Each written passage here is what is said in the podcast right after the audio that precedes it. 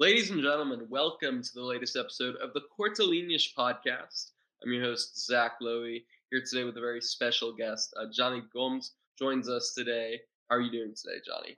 Doing well, Zach. Uh, glad to be here. Thanks for having me. Absolutely. So, uh, you know, one thing that we have definitely prided ourselves on um, with regards to Cortelinish over the past year or so has been trying to have as much diversity as possible, not just in terms of fan bases, right? We actually, last season, we got uh, just about every single fan from a Primeira Liga team. Uh, missed out on a few teams, uh, but we spoke to every single team of the Primeira Liga except for Estoril Praia, Tondela, Moreirense, Paços de Ferreira, Belenenses SAD. Uh, so B-SAD, Tondela, uh, and Moreirense getting relegated. Unfortunately, does not look like we will be having a fan of theirs, but still looking for uh, Paços de Ferreira and and the Estoril fan. So, um, so so yeah. And another thing with regards to Estoril, if you haven't yet, check out my latest interview with Artur Gomes, Brazilian winger, uh, and actually ended up scoring in Estoril's two nothing win at the weekend against Famalicão. Um, so one thing that you know, apart from fans of clubs, one thing that in terms of diversity that we really try to focus on um, on Cortelinish is having fans of different nationalities. We've had people from Ireland, England, uh, and recently a Braga fan from France. Now we're having a Braga fan from the United States. Uh, talk to me a little bit about your experience supporting Braga in the States growing up. Um, so really, it's uh, it's the only club I've ever known apart from DC United. Obviously, growing up here in the DC area, um, they were huge back in the '90s when I was growing up. So, um, from two years old onwards, I mean, my grandpa made me a sócio. Um, I just got my new sócio card uh, in the mail back home. My aunt sent me a picture. I'm up to like number 2,500 something which is pretty cool. I think there's like 30, like 20, between 20 and 30,000 registered sócios. So to be up that high, it's really cool. I actually just did my, um, I completed my 25 year anniversary and was invited um, to go and meet the president, Antonio Salvador.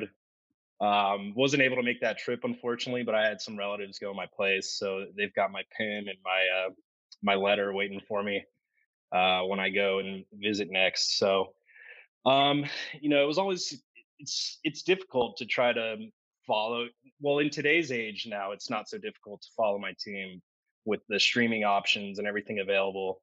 But I remember being a kid and being huddled around my dad's like radio that he had, and we'd listen to the games on the radio. Um, so yeah, I've I've been a fan um, since I can remember. You mentioned club president Antonio Salvador there. Um, one thing that he has been very, I think, adamant on is trying to bridge the gap and make it not a big three, but a big four in Portugal. Uh, j- over the past year, since the start of 2022, we have seen Braga defeat Sporting, Benfica, Porto, starting the season with a 3 3 draw against yeah. Sporting in a game that certainly lived up to the hype talk to me a little bit about this match for you. Um, yeah, man. So that match, that match was incredible. We really were lucky to get a, a match of that quality right out of the gates. Um, obviously, you always want to see your team team go out there and win games, but given the the circumstances, um, you know, being down uh, a goal in three on three different occasions throughout the match and to fight back um, every time, that's always good to see. Uh, I thought uh, Artur Jorge showed very well in his debut. Well, I guess it's not necessarily his debut. He'd had some matches with the first team before, but uh, for him to kick, start the season off in such a fashion where the substitutions all seemed to go right, and and once they, even when they got that third goal, Abel Ruiz ties it up, and they're not sitting back trying to finish out the, those last five minutes of the match. You know, Vitinha gets a a ball at his feet going into the box and was a few inches away from bagging a game winner. So, um, yeah, I, I think in the past few years, um, the club has really increased their ambitions under Antonio Salvador, and as a fan, like, I mean, you love to see it. Um, uh, you know, uh, I, in my biased opinion, there's always been a big four, um, but I think you know we're really starting to to to close that gap a little bit um, with the the big three teams up at the top. Artur Jorge getting the nod following Carlos Carvalhal's departure. Talk to me a little bit. You know, were you surprised by the timing of Carvalhal, Carvalhal's exit? And uh, also, with regards to Jorge, do you feel that uh, he had enough experience? Were you surprised at any uh, degree? Well, so in regards to Carvalhal, I wasn't necessarily surprised because he, I mean, he's a guy who's coached in England before. He's he's got a you know he's got a resume of you know top class quality and uh, he had always said that the reason he even came back to coach in Portugal was because it was due to COVID and stuff, and he just wanted to be closer to his family. So I wasn't surprised to see him go. Um, and I think Artur Jorge was really the the perfect guy um, to come in and fill that his shoes because um, under Carvalhal, the team had gone under this new direction of like a youth movement where they were promoting, I think, you know, it was some like, it was up into the teens of how many youngsters they played um, from the B team last year in the Primeira Liga. So, and, and Artur Jorge being the, you know, the, the coach of the youth side to come in and, and step in and work with those youngsters right away, I think was the, the perfect dynamic two players uh, coming off the bench for Braga were Spanish Alvaro Djaló as well as Abel Ruiz. Uh, so Djaló, both of them making big uh, impacts in the 88th minute, just five minutes after Marcus Edwards scores to give Sporting their third lead of the night. Uh, Djaló and Ruiz combine in the 88th to secure another equalizer just an absolutely outstanding match. Uh, Abel Ruiz, 22 years old from Spain. Alvaro Djaló, 22 years old from Spain. Braga having a growing uh, Spanish contingent, which I'd say, with regards to uh, Victor Gomez, right back, who just arrived, all, as well, 22 years old. So the third 22 year old Spaniard Uh, it is quite the assortment of Spanish players. I've got to mention as well Mario Gonzalez, uh, who arrived after a really promising uh, season at Tondela, uh, really failed to deliver and uh, was sent out on loan to Tenerife in January. Remains to be seen what happens with his situation, but you know Abel Ruiz, Mario Gonzalez, Vitinha, Simon Banza. This is a very good and very strong center forward department for the Arsenalistas. And you look back just 18 months ago when they sold Paulinho to Ruben Amorim Sporting for 16 million. You look where Sporting are, you look where Braga are. I think it's clear to say that Braga have the better assortment of center forwards. Yeah, I, won't argue with you there. I, would take all three of Banza, Vitinha, and Abel Ruiz over Paulinho at, at this point. And, and the great thing with those three guys is that each of their play styles is a little bit different, and they all kind of complement each other. Um, so uh, you know, it's I, would say Braga definitely got the better end of that deal, uh, especially the Abel Ruiz um, deal was unique in that he came over in the Trincão deal um, where we sent him to Barcelona and um, you know Abel came over for us and he's backed some big goals for us uh, in Europa League um, and in the league as well, showing that last last Sunday. And you know Trincão's kind of bounced around a bit and now he's at uh he's at Sporting and and he he didn't really seem to stand out to me in that game against Braga um, in the first first uh, week. So um, I think um, Braga's been making some good deals uh, lately, and it seems to be working out for him. Yeah, as you mentioned, quite a few ex-Braga players for Sporting. Pedro Gonçalves, Paulinho, Trincão making up an ex-Braga front three. Yeah. So, and of course, not to mention manager Ruben Amorim. So, you know, quite a few ex Braga options there. Yeah.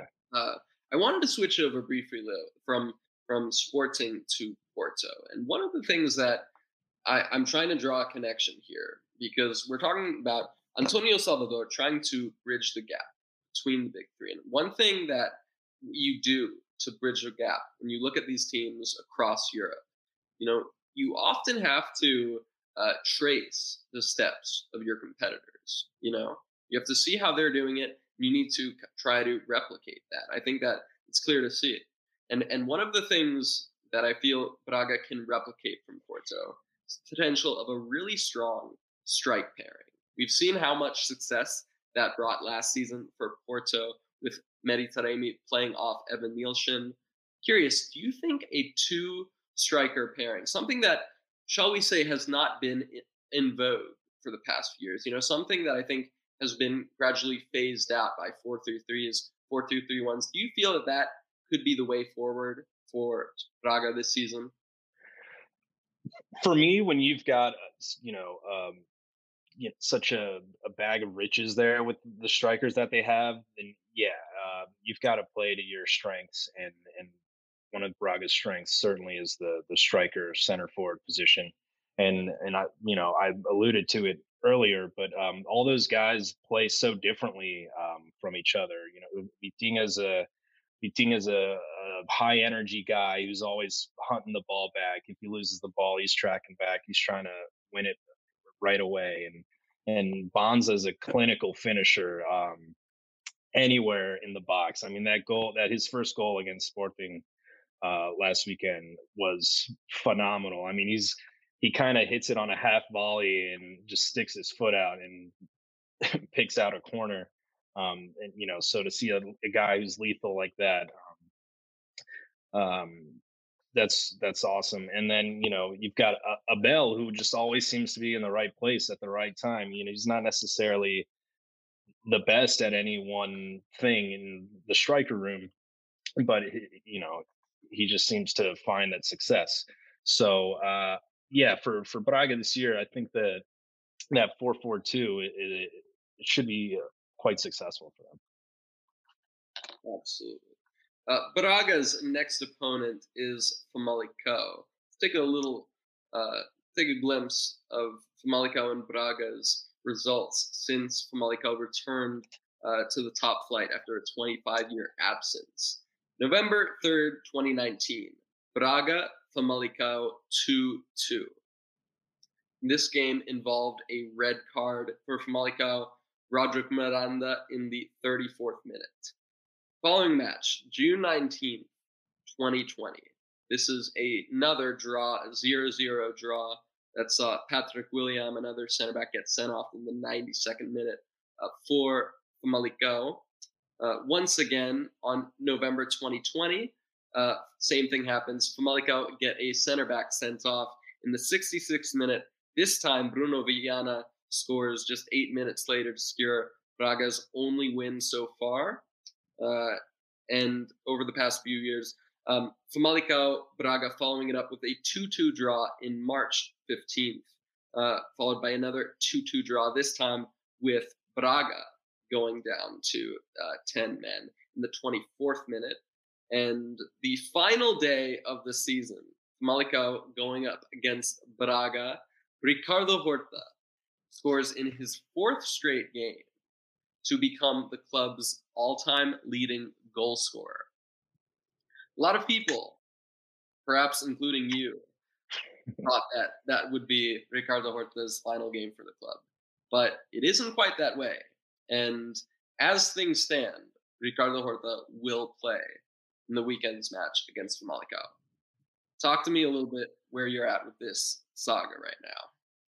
So, so that's what I've been seeing. He's, um, you know, Ricardo Horta's the, the consummate pro. He's he's that guy who you want to be the captain of your team. He never he never says the wrong thing. He never, you know, he he's always even keeled. Um, and you know, t- you never want to see a guy like that leave the club. That's you know the all-time leading goal scorer. That's a guy you want to see out the rest of his career um, on out on that pitch. And and yeah, it's been a very weird saga with the with Benfica. Um, really, the entire transfer period. Like I started seeing him, seeing those rumors pretty pretty much, you know, not too long after that last game of the season against Famalicão, and uh, it's really continued through now where about almost a week ago now, uh, you know, A Bola and all the all the journos are reporting that it's a done deal,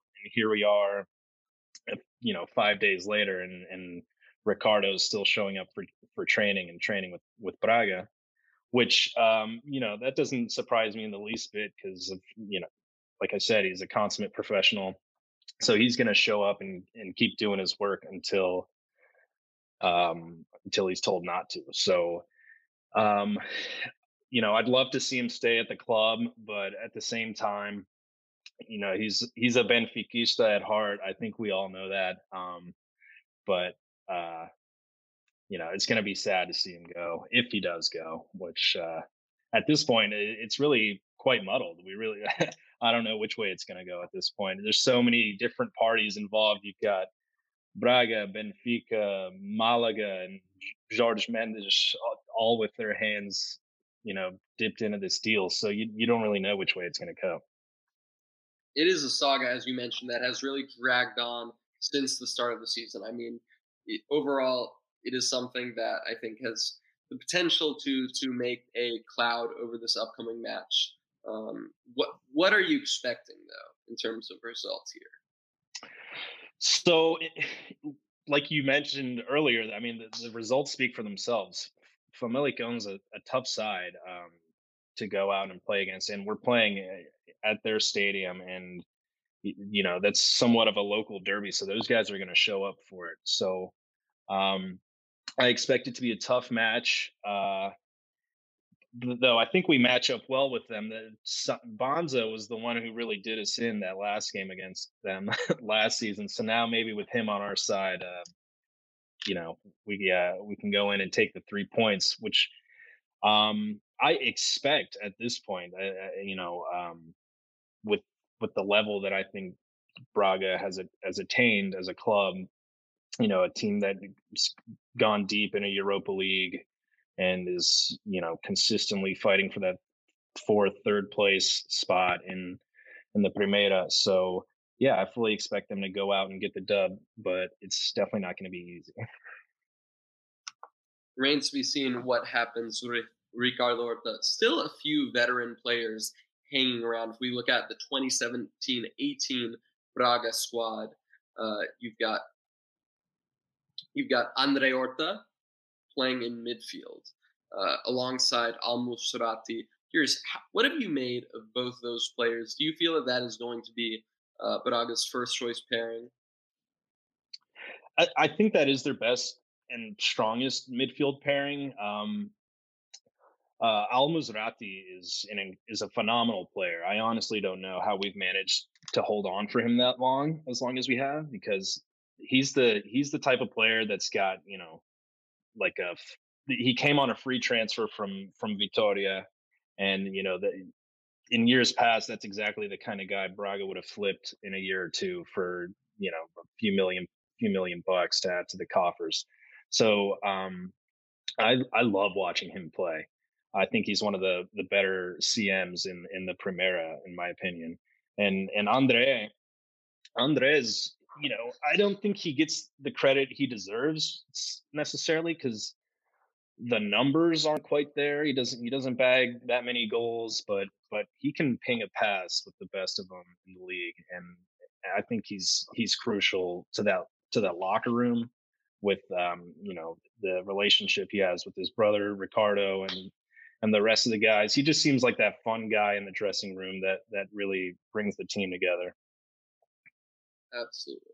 Uh, I was at the Estadio Luz when Benfica took on uh, Braga in November. It's a six one victory, if I'm yeah. mistaken. Uh, I remember it almost as the red wedding. Yeah. You know, for you Game of Thrones watchers, you had it was a, it was a bloodletting. Benfica and Braga both losing a defender to a season-ending injury. Lucas Verissimo for Benfica, uh, Nuno Sequeira for Braga. Sequeira, though, starting at left back, and uh, I'm curious how how would you rate his performance? Do you feel that he is the club's best option right now uh, at left back? Um, so at left back, yes. Um, the only other left back options we have, I believe, are Cristian Cristian Borja and um, I think there might be like a youth academy guy in there. I, I believe that Francisco Moura is there, but he, I, I believe he, the club wants to get rid of him, right? Yeah, he's got a foot out out the door already, and I don't even think he dressed for the for the last game. So, Sequeira, when healthy, is a serviceable left back. You know, um, he, he can um, he can lock up wingers, and and you know he's showed his his ability on that um, on Braga's second goal that uh, from the from the from the stopped ball. You know, he he sends a cross into the box from almost near the midfield line, and it, it finds a player's head and hits the net. So um, he's definitely uh, a serviceable left back for the Primeira Liga. Though I thought that was one of the positions we would have gone out and reinforced, um, which to me they ended up doing the opposite and and letting Zé Carlos uh, go and and bringing in Victor Gomez on the right flank, um, which I would have you know gone in a different direction, but. Uh, but yeah, as long as Sequeira can stay healthy, I think um, I think he'll uh, lock, help lock down that back line.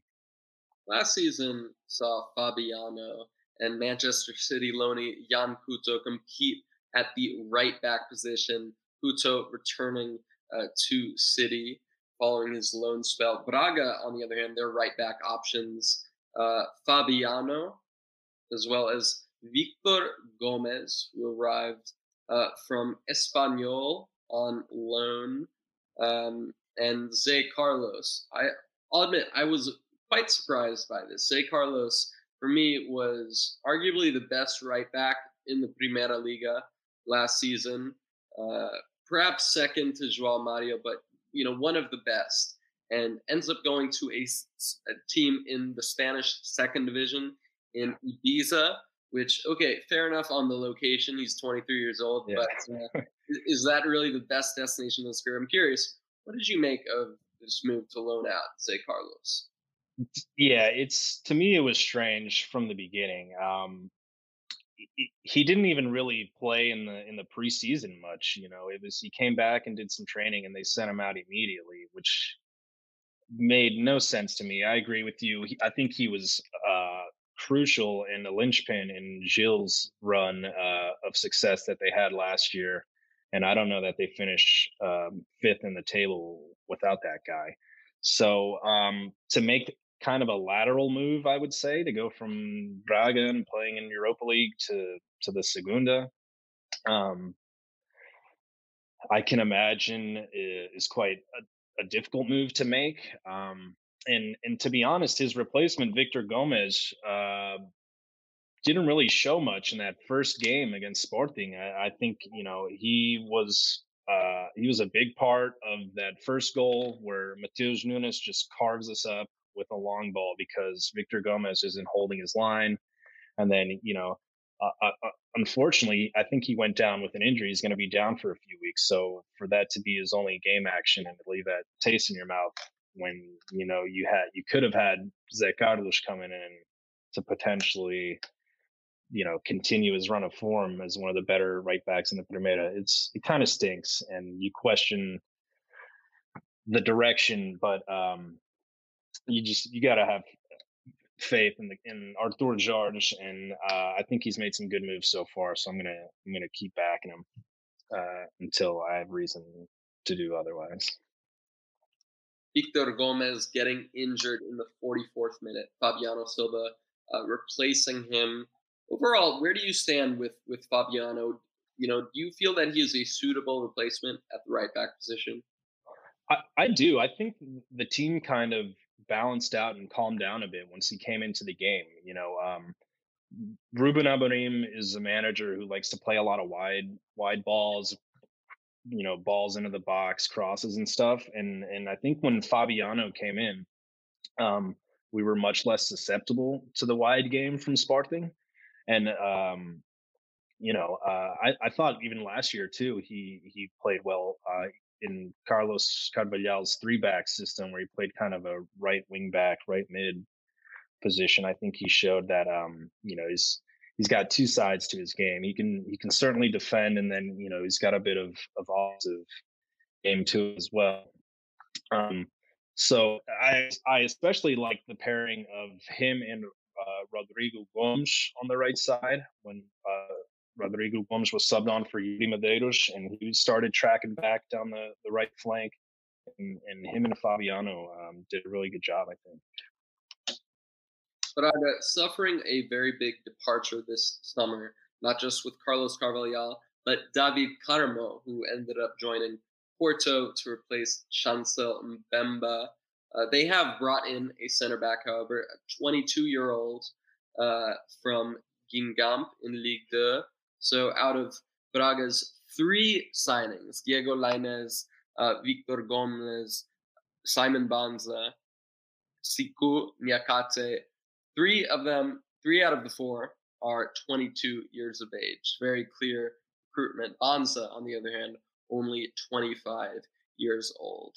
Uh, let's talk a little bit about this Sikou Niakaté, though, because he ended up equalizing on the cusp of halftime and uh, playing alongside Vitor Tormena in the center of defense. Overall, what did you feel with regards to his performance?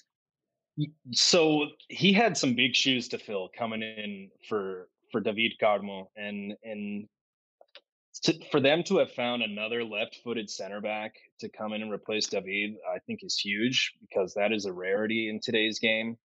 Uh, so you know it, it's always good when you can get a, a, center back to come in and, and score on his debut. Uh, and and Niakaté, I think he made the the um, the league uh, the the team of the week for the first week. So uh, he's so far he showed really well. Um, uh, he's he's an athletic center back, pacey guy, and um, you know he showed he showed that he's uh, he's he's an aerial threat as well. So so far so good um, on on the Niakaté signing. Um, uh, on obviously it hurts to see you know such a a big talent in David Carmo go to what I would consider a, a rival in in Porto. Um, but you know, as a fan of Portuguese football, um, I'm, I'm glad that he's going to be getting some big games under his belt over there in the Champions League and such. Um, and I think he, he's going to be a, a, big player for the Seleção for years to come. Talk about Banza Gomez, Niakaté. Let's talk about Diego Lainez joining Real Betis uh, on a loan transfer. Has already transformed Braga's social media networks, but do you feel that he's capable of transforming them on the pitch and perhaps giving them that extra spark uh, as that potential Ricardo Horta replacement? Yeah, I, I think his um, his impact is going to weigh heavily on on Ricardo Horta's status. Um, I don't see him, you know, coming in and replacing either uh, Ricardo or a, a Iuri Medeiros, who had a big season himself for Braga last year. Um, not right away, at least, but this is a guy who's also still only 22 years old, and he's been at the center of world football for since he was a teenager. Um, you know, this, this, is a kid who could potentially explode onto the scene, and um, I like his game. I, I think he's explosive, um, and and you know, there's been a, a good history of Mexicans having success in the Primeira Liga. He could, you know, maybe one day be our, our Tecatito, who knows? Um, but yeah, I had being American, I was I've been familiar with Lainez for a while now. You know, going back to his rivalry with the the U.S. national team. So, uh, yeah, I was excited when uh, when I saw that announced. Um, I, I think it's a low risk, high reward move where uh, I think he's on loan with an option to buy for around seven million, with uh, Betis having paid 14 for him originally. So eh, you know, if we could get some some good play out of him, and maybe sign him on a permanent. Um, I think that'd be a good bit of business. Braga last season, you know, we, we saw a lot of changes from back three to a back four on occasion. I'm curious, where do you think Braga's strongest route is? Is it as a back three? Is it as a back four? Uh, does it really depend on the fixture? You know.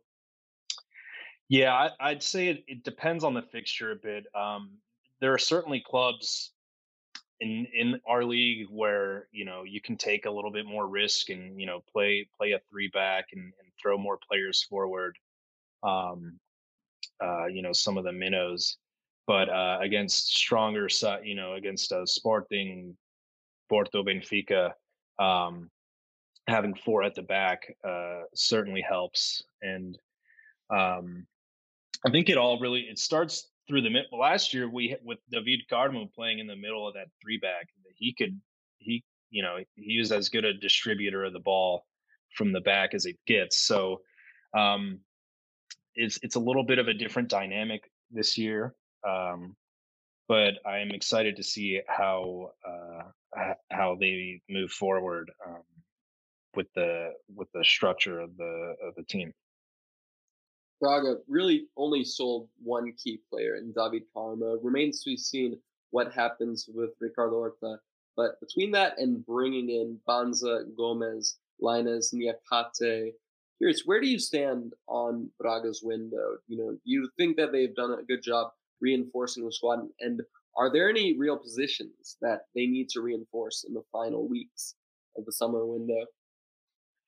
Um, so I I love all the moves personally because not they're not only players with quality, but it, it's they're bringing in young guys that you know they can either sell for a big profit on down the road or guys that have you know a lot of room to improve and help us a- achieve our goal, which is to to win a league title and and uh, I think we have everything in place to achieve that. And um, I think in the in the coming years, we'll we'll start to see that. You know, the the president has has really put a big emphasis on on the academy and and developing youth. So um, I think that's critical for success in in this league. You know, you look at you know the, the big three guys; they they always got top young talent starting in their eleven, making an impact. So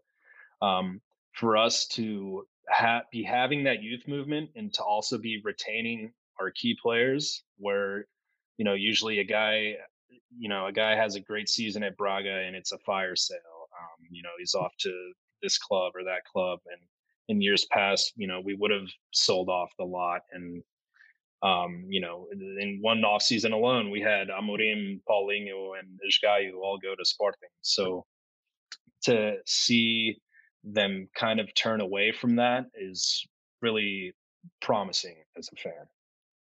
A lot of young talent coming in from Braga's academy and making a name for themselves, for themselves in the first team, whether that's Rodrigo Gomes, uh, you know, so many players looking at their squad. Uh, you, you know, you have got so many different options. Rodrigo Gomes and uh, Roger Fernandes Miguel Falé, Vitor Oliveira, all of those intriguingly in attack. I think most of the players who have made that jump are in attack. What, you know, why do you th- feel that is? Hmm, that's that's a good question. Um, yeah, I'm not sure. David David Carmo really was the the only defender that of that crop to come up. Him and Zé, Zé Carlos. Um, so uh, I think it's just uh, in today's game, in today's game, goals are so valuable, you know, that it, it's hard to kind of not develop or want to develop attacking players. Just want to make point. David Carmo only joined Braga's academy in 2015 at I believe 16. Uh, not saying he isn't a Braga academy product, no. I think a little later than you know a few of those options, which definitely I definitely think is interesting curious, wh- who do you feel is the mo- is has the highest potential out of these players who have made the jump to the first team? to me, it's uh, Roger um, Fernandes, just because to come in as a 15 year old kid and to go out and bag goals in against grown men, that's that's an amazing accomplishment. And um, uh, you know, he's got the most time to to hone his game and and improve on those skills. Um, so in, in the long run, I think Rogers got the the highest ceiling. Um, but in terms of uh, you know current um, major players in the squad, I'd say uh, Rod- Rodrigo Gomes has a, a, really big chance to to make you know to raise some eyebrows this year at Braga. I think. Are there any players that you know you liken him to? What do you feel are his strongest attributes, as well as his things that he needs to work on the most as a player? Uh, with R- Rodrigo, he re- he actually reminds me a lot of a, Trincão. funnily enough, uh, you know, very technical player, good on the on the dribble. Um, uh, I think with him, he could use a bit more meat on his bones. He seems to lack that physicality a little bit. Um, just you know, want to stay on his feet and fight through some tackles, but that's that's kind of part of his game. So I can't fault him too much for it. But um, out of out of all the academy prospects, I think he's the most Primeira Liga ready right now. Interesting when you look at uh, players that have come out of this academy. You know, I think a great deal of them wingers, Francisco Trincão, Pedro Neto, Miguel Falé, another player you yeah. uh, talked about. I'm curious, in the event that Ricardo Horta does end up joining uh, Benfica, do you feel that Braga's winger situation is good enough to to handle this departure?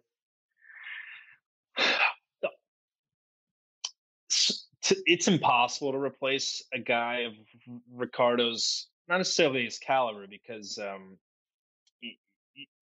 production can always be matched. Um, but it's the intangible stuff that he brings that that'll be hard to replace. Um, but I, you know, I think if we can if we can get a couple players back in that deal, like I've seen uh, G, uh, Gil Dias uh, linked to be, you know, a player swap in that Ricardo Horta deal. Um, I, I, think they could piece together some guys. Um, you know, if Ricardo leaves, that that leaves space for guys like Lainez and um, Roger and Rodrigo to all get more minutes. I think it'd be more of a platoon uh, type deal between all all of the young guys on the one side. With uh, I I I love Iuri Medeiros' game. He's got a cracking left foot. Um, I love watching that guy curling goals. So I think with him and and all the young guys on the other side, that they can definitely um, definitely match Ricardo's production one player who I think is a bit of, you know, like a new signing is uh, is Álvaro Djaló making the jump up from the Braga B team, getting the assist for Abel Ruiz's equalizing goal. 22 years old, you know, and and really made an impact. I think with his pace, with his tricky, overall just his sheer guile to get to the byline and set up that goal. Talk to me a little bit about Álvaro Djaló. Yeah, he's he's a really exciting guy. Um, I, so I follow a little bit of the I follow the the U the the B team and the U twenty three team and stuff. So I was familiar with him um, last year. He had quite a few goals for the B team. Um, so to see him come up simultaneously with Artur Jorge and get a chance in the first team, that's great to see. You know, um, earlier in the summer, I had seen that there were some some bigger clubs interested in him, but that um, Artur Jorge was going to bring him with the first team um, on the preseason tour, and it, the bet seems to be paying off so far because that guy is he is an energizer bunny on that on that wing. Um, he's he's got pace to to match any any right back in the league and uh, yeah, he uh, he embarrassed Ricardo Esgaio so bad that he deleted his Instagram account. So I, think that goes to show, um, you know, his potential and and what he could do. Fabiano Silva coming off the bench in the 44th minute for Victor Gomez. Rodrigo Gomes coming off the bench for Iuri Medeiros at halftime. Uh, Djaló coming off the bench for Sikou Niakaté in the 85th minute, as well as Abel Ruiz coming off the bench for Simon Banza in the 85th. Those two, Djaló and Ruiz, the Spanish duo, uh, combining for the equalizing goal. And I, and I think a memory that will probably last in the heart time for forever. The heart of these Braga fans. An absolutely incredible uh, 3 3 draw that just shows you the Primeira Liga is not just, you know, boring defense matches. It is also, you know, this attacking quality. I'm curious, where do you think the Primeira is with regards to that, in regards to becoming a consistently attack minded league? Uh, I think it, it's only going to benefit the league moving forward. Um, you know, the more exciting the game is, the more eyes it, it can draw. So, um, for for the league to to be able to pull that off, um, I think will only benefit uh, everyone in the long run. Every team, not just your big fours. Um, I'm talking about like your Estorils and your your Moreirenses and, and all these smaller clubs will benefit from from having more eyes on our game and the um, you know uh, in recent years I think you know the bigger leagues in Europe are, are starting to recognize that and there's been some serious cash splashed for for Primeira Liga players in the past couple transfer windows um, so I think that that all can only benefit the league talked a little bit about uh, Braga's Spanish contingent. They do have a smaller uh, friend, French contingent with Simon Banza, Sikou Niakaté, and Jean Baptiste Gorby. At 20 years of age and made a name for himself in the start of the year with a goal in the 2 1 victory at Sporting, scoring in the 97th minute. Uh, curious, talk to me a little bit about Gorby, unused substitute, uh, whereas the veteran 34 year old Andre Castro uh, coming off the bench in the second half. Where do you stand with regards to you know Braga's midfield depth, and do you feel that Gorby could have an extended role to play this season and potentially have a breakout campaign? Uh, I do, and um, I think they have good options coming off the bench there in in, in midfield, um, depending on the game situation and um, you know the run of play. You've got uh, Andre Castro, the seasoned veteran, who can come in and settle the team if if need be, and and you know help lock it down defensively. And then you've got the the spark of a young Gorby who he's shown before he can come off the bench and and bang one in from outside the box. Um, and he's you know just another one of those those young promises from the academy getting a chance which you always love to see so uh yeah i'm i'm happy with uh with with our current midfield depth. Seeing a lot of players uh, go from playing for braga to playing for premier league sides one of them joao palhinha joining fulham. Uh, obviously he was never officially a braga player consistently on loan uh, from Sporting, but player who I think definitely definitely became Joao Palhinha at at at Braga. Curious, what was it like seeing Palhinha in a Fulham shirt? And overall, what has it been like to see his progression over the years? Yeah, so I think he definitely captured the hearts of a lot of Braga fans when he was here. I mean, he spent two really solid years here, um, holding down our midfield uh, when when you know we really didn't have many other guys. Uh, you know, Al Musrati hadn't arrived yet, and and you know Andre uh, was off doing his having his weird MLS in LA.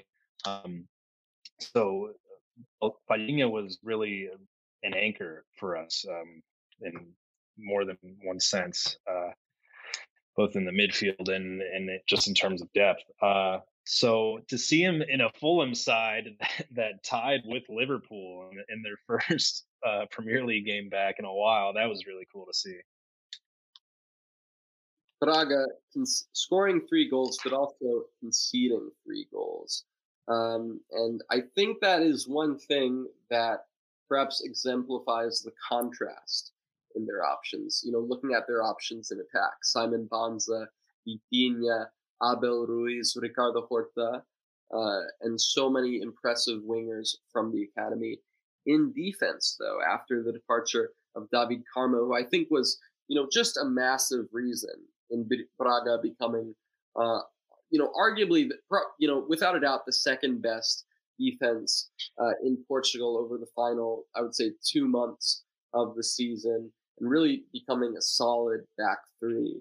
Um, following Carmo's departure to Porto, Braga's current center back options Bruno Rodrigues, Vitor Tormena, the Brazilian who started alongside Sikou Niakaté uh, in defense. You've also got uh, Rolando, I believe is still part, with the ex Marseille and Napoli player in the squad. Um, Paulo Oliveira on the bench, ex Eibar man. And uh, that is it. I may have missed some academy players that you know more about, but curious, you feel that Braga's center, center defensive options feel that they they are ready to take the challenge and and restore that defensive solidity we saw so often last season? So, in my opinion, I think that the back four is certainly the shakiest sector of the squad. Um, I'm I'm surprised that we didn't go out and, and reinforce it more uh, than than what they did. Um, but, but yeah, you mentioned it. Uh, I think we went Braga went from conceding almost uh, a goal and a half a game to less than one when when David Carmo came back from his knee injury or his leg injury, um, and and he really was a, a big part of that. And you know, it's going to be almost impossible to to match that, and and it showed in that first game. I mean, uh, we were getting picked apart early on. Uh, could have been three, four, one at various points before halftime, and um, I, I, think part of that has to do with with the new system. You know, readjusting the get, getting used to playing that back four again. And uh, you know, you also had some new faces in there with you know, Niakaté seemed to settle in as the game progressed. Um, but like I mentioned it earlier, um, Victor Gomez looked uncomfortable on the right flank. Um, but but um, as good as the attack is, I think the the defense might be the reason that that we lose some games this year, unfortunately.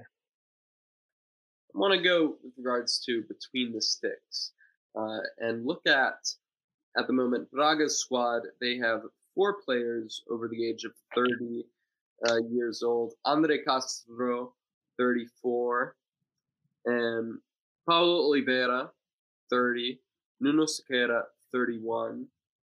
And Matheus Magalhães, 30. Uh, and the Brazilian starting in goal, recently getting a contract extension with Braga to you know reward his trust, time down for the long term future. Um, curious, how does Matheus rank with the best goalkeepers that you have seen at Braga over the years, supporting them? And uh, you know, what is your opinion of him as a goalkeeper? So I I love Matheus. I, I think he's an, a phenomenal goalkeeper. Um, he's got he's got so much experience. Uh, you know, he's been he's been a, a, a constant presence for us in in net. Um, and he's been very solid. I think, um, you know, I'd rank him up there with the the Vlachodimoses and, and Diogo Costas of the league uh, as one of the top keepers in, in the Primeira. So um, I love to see them uh, lock him lock him in for a few more years. Goalkeepers is kind of kind of a position where you know you're not really too worried about the, a guy's age. You can always get some from, from a keeper later on in his career. Um, and, and, to be honest, I haven't loved what I've seen from from his his backup. uh, Tiago Sá. Um, so I, I, think that's a presence that that we need on the pitch. Um, but I, you know, I'd love to see them bring in a bring in a young keeper maybe one day here down the line. Um, but for the time being, I think Matheus is is more than capable of of leading us to success. Diego Lainez is actually becoming uh, the second Mexican player that Braga have signed this year after bringing uh, Eugenio Pizzuto from Lille, um, 20 years of age, and uh, has has done very well for Mexico in youth tournaments. I'm curious, have you seen much of uh, Pizzuto? Do you think that he could have a role at all to play in the first team this season? Um, so as long as uh, Andre, um, Andre Horta and Al Musrati are still gaining major first team minutes, I don't see him breaking through this year. Um, being more of that DM that that uh, Al Musrati and Andre Castro uh, both play. So, barring any injuries to either of those guys, um, I don't see him breaking into the first team. But but I have I, have loved what I've seen from him uh, in through the through the youth ranks um, on the U twenty three team. Uh, and and for Mexico, I, I think he's uh, he's going to be a very capable player someday. Um, just don't know if he's he's there yet. Absolutely. You know, one thing that I think has has perhaps separated Braga from the big three many aspects is is the fact that we haven't seen that many players go from the academy uh, and to the first team and have kind of a stratospheric rise, same way we saw, for example, Vitinha with yeah. Porto, or uh, you know, looking at other options, Nuno Mendes for Sporting, you know, Renato Sanches for Benfica, these stratospheric rises. Um, and I, I think that uh, one one reason why Roger Fernandes Barca was so hyped was because of that reason. Making his debut at a young age hasn't really played as much. I hasn't played as much as other options, such as Vitinha um, and Miguel Falé, um, but and Rodrigo Gomes, but player who perhaps has even more hype internationally. You know, I get a lot of people asking me, oh, you know, what what is Roger's deal? Is he going to be getting a lot of minutes this season? Curious, what, how much of a role do you think we could expect of Roger Fernandes? You know, it is clear that he does need to develop physically. I yeah. think you know he is definitely a lot uh, less developed than other options, but let's let's just remind ourselves he's going to be turning 17 on November 21st. So this kid very young. And I, I definitely think that Braga, one of the reasons perhaps why he has not played as much as, as they definitely don't want to put him into the spotlight too soon. Yeah, they, they don't want him to get sniped up by by another Primeira team just yet. Um, but I, yeah, I think I, I'd agree with you. I think part of the allure with him is is his age and the fact that he's so young and has already shown himself capable of producing on a Primeira Liga um, pitch. Um, but uh, if he could follow sort of that, um, you know, I, I was going to say, well, Vitinha for us kind of came out of nowhere and exploded onto the scene and, you know, bagged 14 goals for us after um, toiling down at the academy for a few years.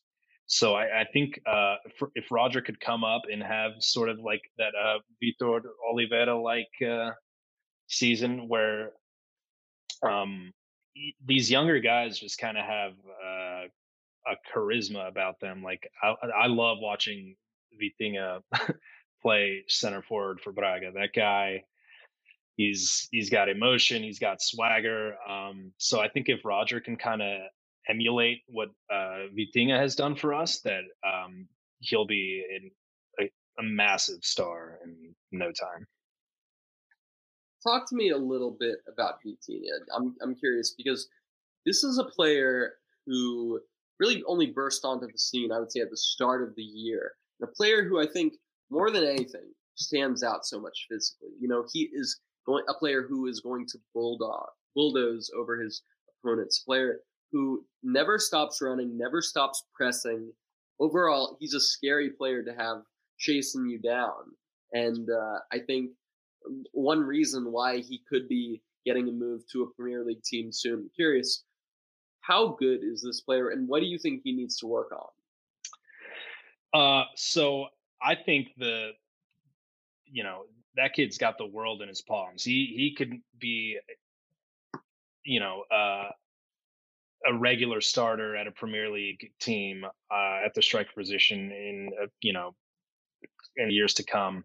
And I think it's all has to do with his mental game. You know, that guy he doesn't lack any confidence whatsoever, and he he will get in your face and let you know how he feels, and um, he'll get under your skin. He's a guy who irritates defenders, um, and I think that whole package uh, is something that that will prepare him for success in in other leagues uh, moving forward if he if he does end up making that move.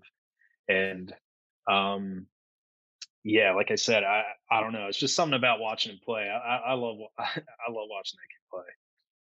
Remains to be seen what happens with ricardo horta but apart from horta what player do you think is the closest to following footsteps of of francisco trincão paulinho david carmo and getting a big move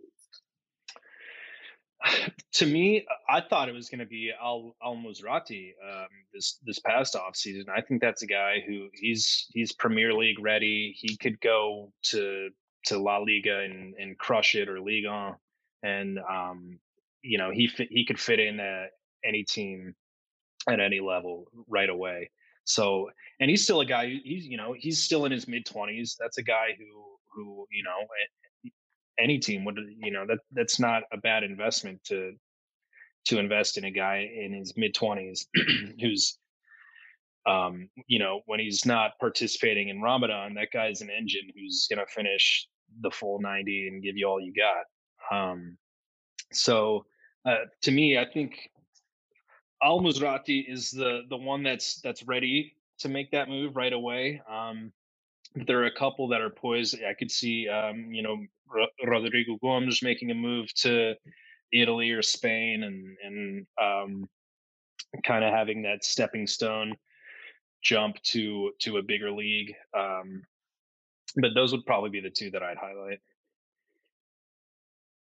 There have been two teams outside of the outside of the Tres Grandes in Portugal, Benfica, Porto, and Sporting, two teams who have won the Primeira Liga title, Boavista and Belenenses, a half century apart. Curious, what do you think? How how far do you how far away do you feel Braga is to seriously competing? We're not going to say winning, but competing up until the final day of the season for the Primeira Liga title. How far away are they? Um, I don't think they're very far at all, to be honest. Um, uh, like I like I said, if they can um, if they can continue down this path of of retaining key players and and developing players, um, th- then I think that's uh, that's totally in the realm of possibilities. Um, and I think that even fans of the other big three teams should want uh, a Braga team competing for titles. That's only iron sharpens iron. That's only going to make everyone better. The more competitive the league is, you know, the the better. The you know the more that the play from everyone will rise. So, um, as a you know that's my dream is to one day see Braga uh, lift lift the title and you know um I, feel they're more ready to do so now than, than certainly in years in years past. Um, but I mean, even going back to, to 2011, we've they, we played a Europa League final against Porto, and and we gave Benfica a run for their money for the league um, uh, in 2010. Um, so I, I think you know not not far, but um, not necessarily ready just yet either. um, but uh, but I think it. I think they could do it. One thing that I think you know, you look at the possibility of Braga joining that exclusive club. one thing that I think you cannot ignore is the fact that Porto, Benfica, Sporting, so they have to attribute so much of their success, both financially as well as on the pitch, to these youth academies and their yeah. production. I think you look at Braga, not just in terms of the players they're producing, you know, not just Trincão, Pedro Neto, uh, but but also looking at the chances that they are giving these young players, whether that's Rodrigo Gomes, Miguel Falé, uh, players who are just impressing in the B team, in the academy, who are hungry for a chance. Overall, that is the thing that I think above above anything else is has what it takes to get Braga to that next level. Yeah, I'd agree. Overall, anything else that you want to mention with regards to Braga and their objectives this season? You know, what do you feel would constitute a successful season for them? Um, I think a successful season for us would be to match what we did last year, a, a Europa League quarterfinal, um, you know, thrilling draw against that we had against Rangers. It could have gone either way there. Um, so I think a, a, you know a deep run in Europe and and pushing at least making those top three teams have a sweat and and you know have to you know look over their shoulder at us and make them worry that that we're there. Um, so fighting for those those big points against the big three. Um, you know, last year Porto kind of ran away with it, so it was kind of a consolation prize for us to ruin their invincible season, which you know it was cool. It's cool to say that you know we were the only team that beat Porto last year, so I, I think we could definitely slug it out with with those with the tres grandes for sure and and fight. So uh, I'm really excited for if that first game was any indicator of what's to come, then I'm super excited for the rest of the season. Braga, as you mentioned, a very impressive record against the big three. And overall, it's it's these results, but also the way that they go about it with no fear. I think that's one thing that impressed me so much about this approach. Uh, you know, really showing no fear to to to go on the you know go go on the initiative to to go into the final third, and I think attack Sporting. That's one thing that I think requires above all confidence and that mentality that you are on the same level as yeah. You know, you are capable of it. That's something that you know when you believe in yourself you believe in your capabilities that allows you to fight so much more. So overall i, I definitely think there's optim- reason to be optimistic about Braga's future. Definitely. Johnny it was an absolute pleasure to have you on the second episode of Cortelinias. Uh, we will be having plenty more content uh, diverse content as such. Our first episode of the season spoke with Harry Brooks uh, with regards to Porto's new signing, Gabriel Veron. Second episode, speaking with an American fan who supports Braga. This is the kind of diversity that we are, we are honestly searching for. So, you know, I honestly appreciate you uh, coming on the show and certainly will not be the last.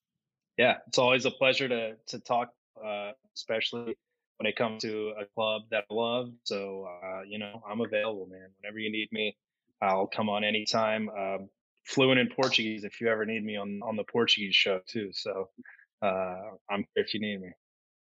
Um abraço. Um abraço, craque. e, e para ti também. Obrigado.